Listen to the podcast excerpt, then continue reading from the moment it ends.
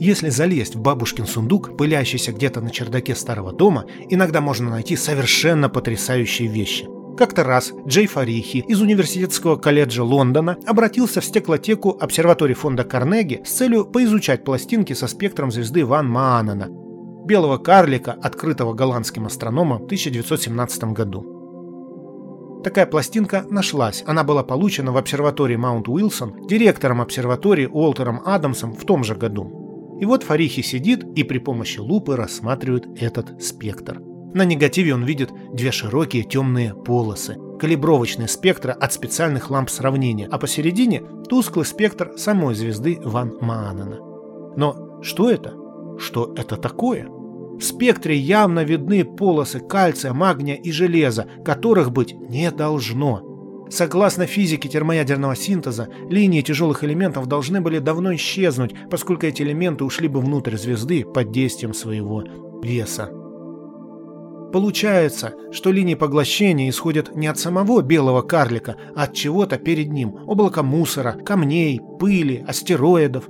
Такие белые карлики называются грязными и в свое время явились полным сюрпризом для астрономов. Ведь по классике как? Звезда сбрасывает оболочку, оставляя свое сердце, горячий белый карлик, а оболочка захватывает все, что могло дожить до этого момента на ее орбитах, и увлекает прочь, оставляя эдакий чистый белый карлик в вакууме. Поразительно то, что подобное открытие было совершено на пластинке тысяча девятьсот семнадцатого года, взятой из давно законсервированной стеклотеки спустя столько лет.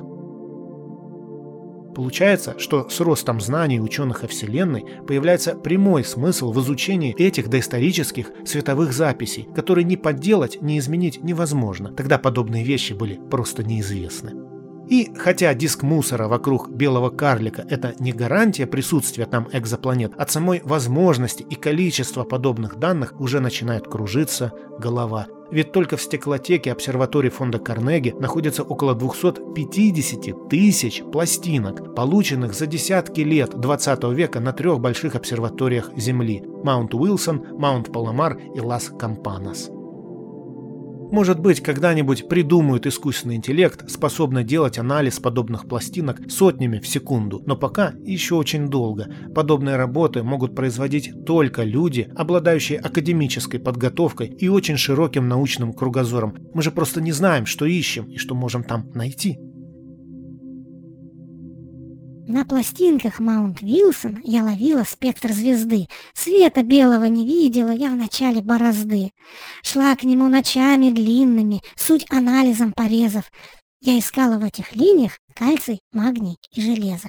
Все компьютеры в унынии, мозга глупые протезы. Мне нужны всего три линии – кальций, магний и железо. Я настойчива до жути. Дочь упрямой антитезы. Доберусь до самой сути. Кальций, магний и железо. От Милана до Сардинии дверь запри, в окно пролезу. Я нашла свои три линии. Кальций, магний и железо.